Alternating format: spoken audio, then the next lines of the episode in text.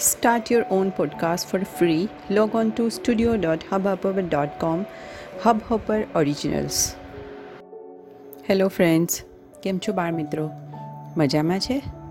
આજે આપણે એક ઉંદર મામાની વાત કરવાની છે. કેવા છે ઉંદર મામા? પૈસાવાળા છે. બહુ જ બધા પૈસા છે. તો આ વાર્તાનું નામ શું છે? ધનવાન ઉંદરડો. તો ચાલો શરૂ કરીએ આજની વાર્તા. વાર્તાનું નામ છે ધનવાન ઉંદરડો. એક મોટું નગર હતું. નગરમાં એક મહાદેવજીનું મંદિર હતું. ત્યાં મઠમાં એક સંન્યાસી એટલે કે પૂજારી રહેતા હતા. દિવસે સંન્યાસીના શિષ્યો નગરમાં જાય, ભિક્ષા માગી આવે, સંન્યાસી અને શિષ્યો સાથે બેસી ભિક્ષાપાત્ર જમે અને જે વધે એ બધું ભિક્ષાપાત્રમાં ભરી અને ઊંચે લટકાવી દે.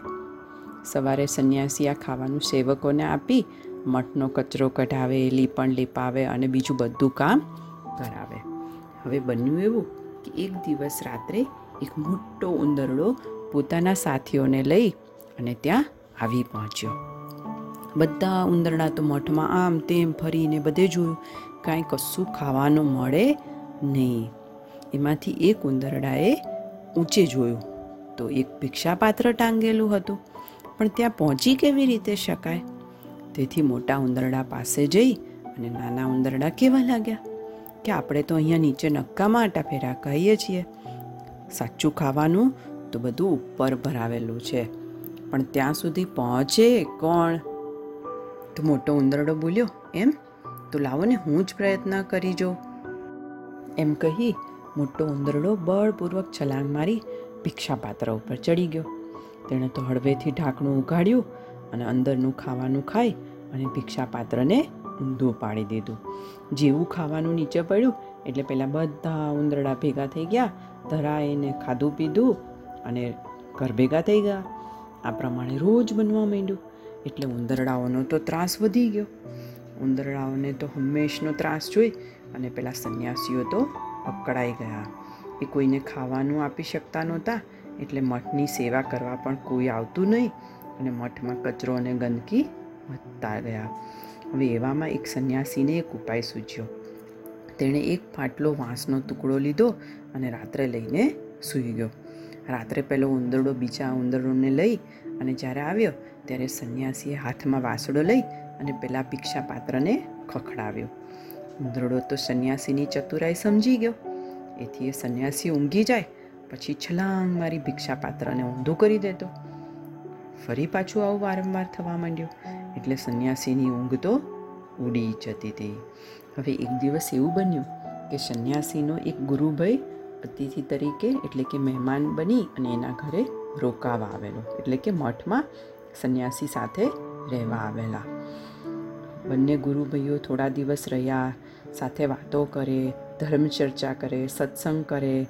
પણ પહેલો સંન્યાસી ઘડી ઘડી વારે પહેલાં ભિક્ષાપાત્રને ખખડાવા જાય. એટલે પહેલાં બીજા સંન્યાસી મિત્રને બહુ સાંભળતો ન હતો. એટલે એક દિવસ સંન્યાસી જે અતિથિ હતા, એ ખીજાઈને બોલ્યા કે, ગુરુભાઈ, આ હું જોઉં છું કે તમને મારા ઉપર પ્રેમ નથી. મારી કોઈ વાત તમે ધ્યાનથી સાંભળતા નથી. જ્યારથી તમે આ મઠના ગુરુજી બન્યા છો, ત્યારથી તમને અભિમાન આવી ગયું છે.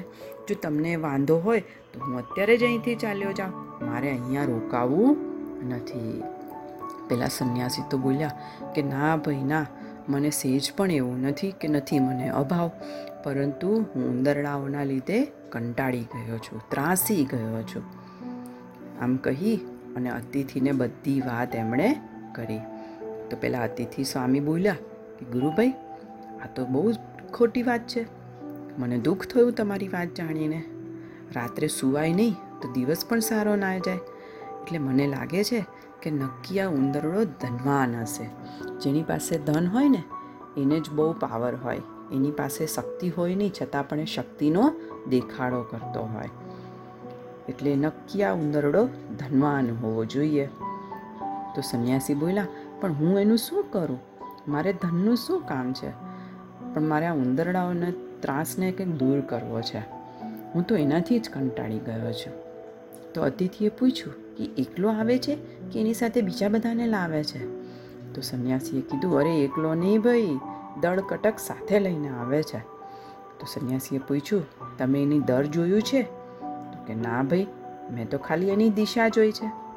તો આપણે એની પાછળ પાછળ જઈએ, એમનું બધું ધન કાઢી લઈએ અને જોઈએ કે શું છે. તો કે, તમારી પાસે કોદાળી છે? તો કે, હા, છે ને, આ રે. તો કે તો ચલો, કાલે સવારે આપણે ઉંદરડાઓની જે છાપ છે ને, એની પાછળ પાછળ જઈશું. હવે આ બંને સન્યાસીની વાત મોટો ઉંદરડો ધ્યાનથી સાંભળતો હતો.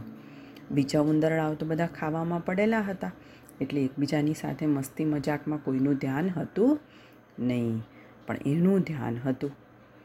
એટલે તેમની વાત ન સાંભળતા એમને લઈ અને પોતાના દરની બીજી દિશાએ ચાલવા માંડ્યો. કારણ કે એને ખબર પડી ગઈ હતી કે આ સ્વામીજીને હવે અમારા ઘરની દિશા ખબર પડી ગઈ છે. એટલે એણે અવળી દિશાએ જતો જોઈ અને બીજા ઉંદરડા બોલવા માંડ્યા, કે અરે, આ કેમ ઊંધો ચાલે છે? ત્યાં તો બન્યું એવું કે એક મોટી બિલાડી આવી અને ઉંદરડાના ટોળાને જોઈને એના ઉપર તડાપ મારી. કેટલાક ઉંદરડા ઘાયલ થઈ ગયા અને કેટલાકને તો મારી પણ નાખ્યા. હવે ઘાયલ ઉંદરડા જીવ લઈને દોડ્યા અને મૂર્ખતાને લીધે લોહી ટપકતા શરીરે પોતાના દરમાં બેસી ગયા. આ પેલો મોટો ઉંદરડો બીજી દિશામાં નાસી ગયો હતો. હવે પહેલાં બંને સંન્યાસી ઉંદરડાના લોહીના ચિહ્નો જોતા જોતા જોતા જોતા પહેલાં દર પાસે આવ્યા, કોદાળીથી ખોદવા માંડ્યું.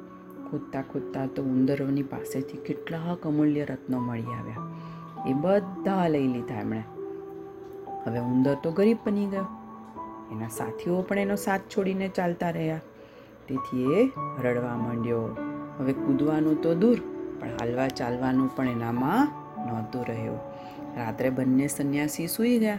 આરામથી વાતો કરતાં કરતાં વિચારતા વિચારતા કે આજે તો ઉંદરડાઓનું ખરેખર આવી બન્યું.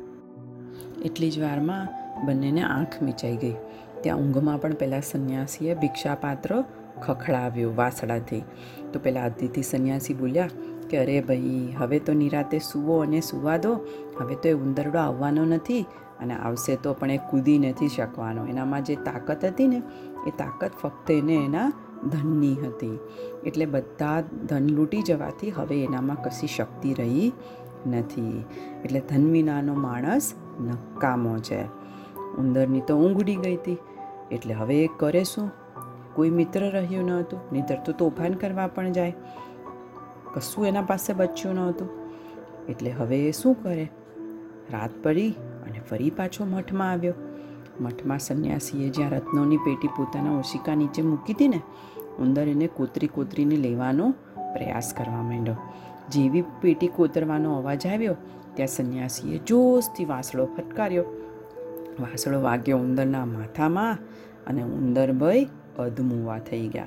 ફરી પાછા ભાગી અને પોતાના દરમાં ભરાઈ ગયો. હવે બિચારો બેઠો બેઠો ઉન્મૂન થઈ ગયો અને પોતાની દિનદશાનો વિચાર કરવા લાગ્યો. પણ પોતે બચી ગયો છે એવો ઉપકાર માની ભગવાનનો અને સૂઈ ગયો. એટલે જ બાળકો, જે પોતાનું ધન ના હોય તે ક્યારેય પોતે માણસ ભોગવી શકતો નથી.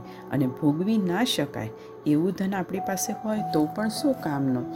એટલે બાળકો, કે જે વસ્તુ આપણી નથી, એના માટે આપણે શોક નહીં કરવાનો અને એના માટે પ્રયત્ન નહીં કરવાનો. જે આપણું હકનું હોય એ તો આપણને આપણી જાતે મળી જ જાય છે.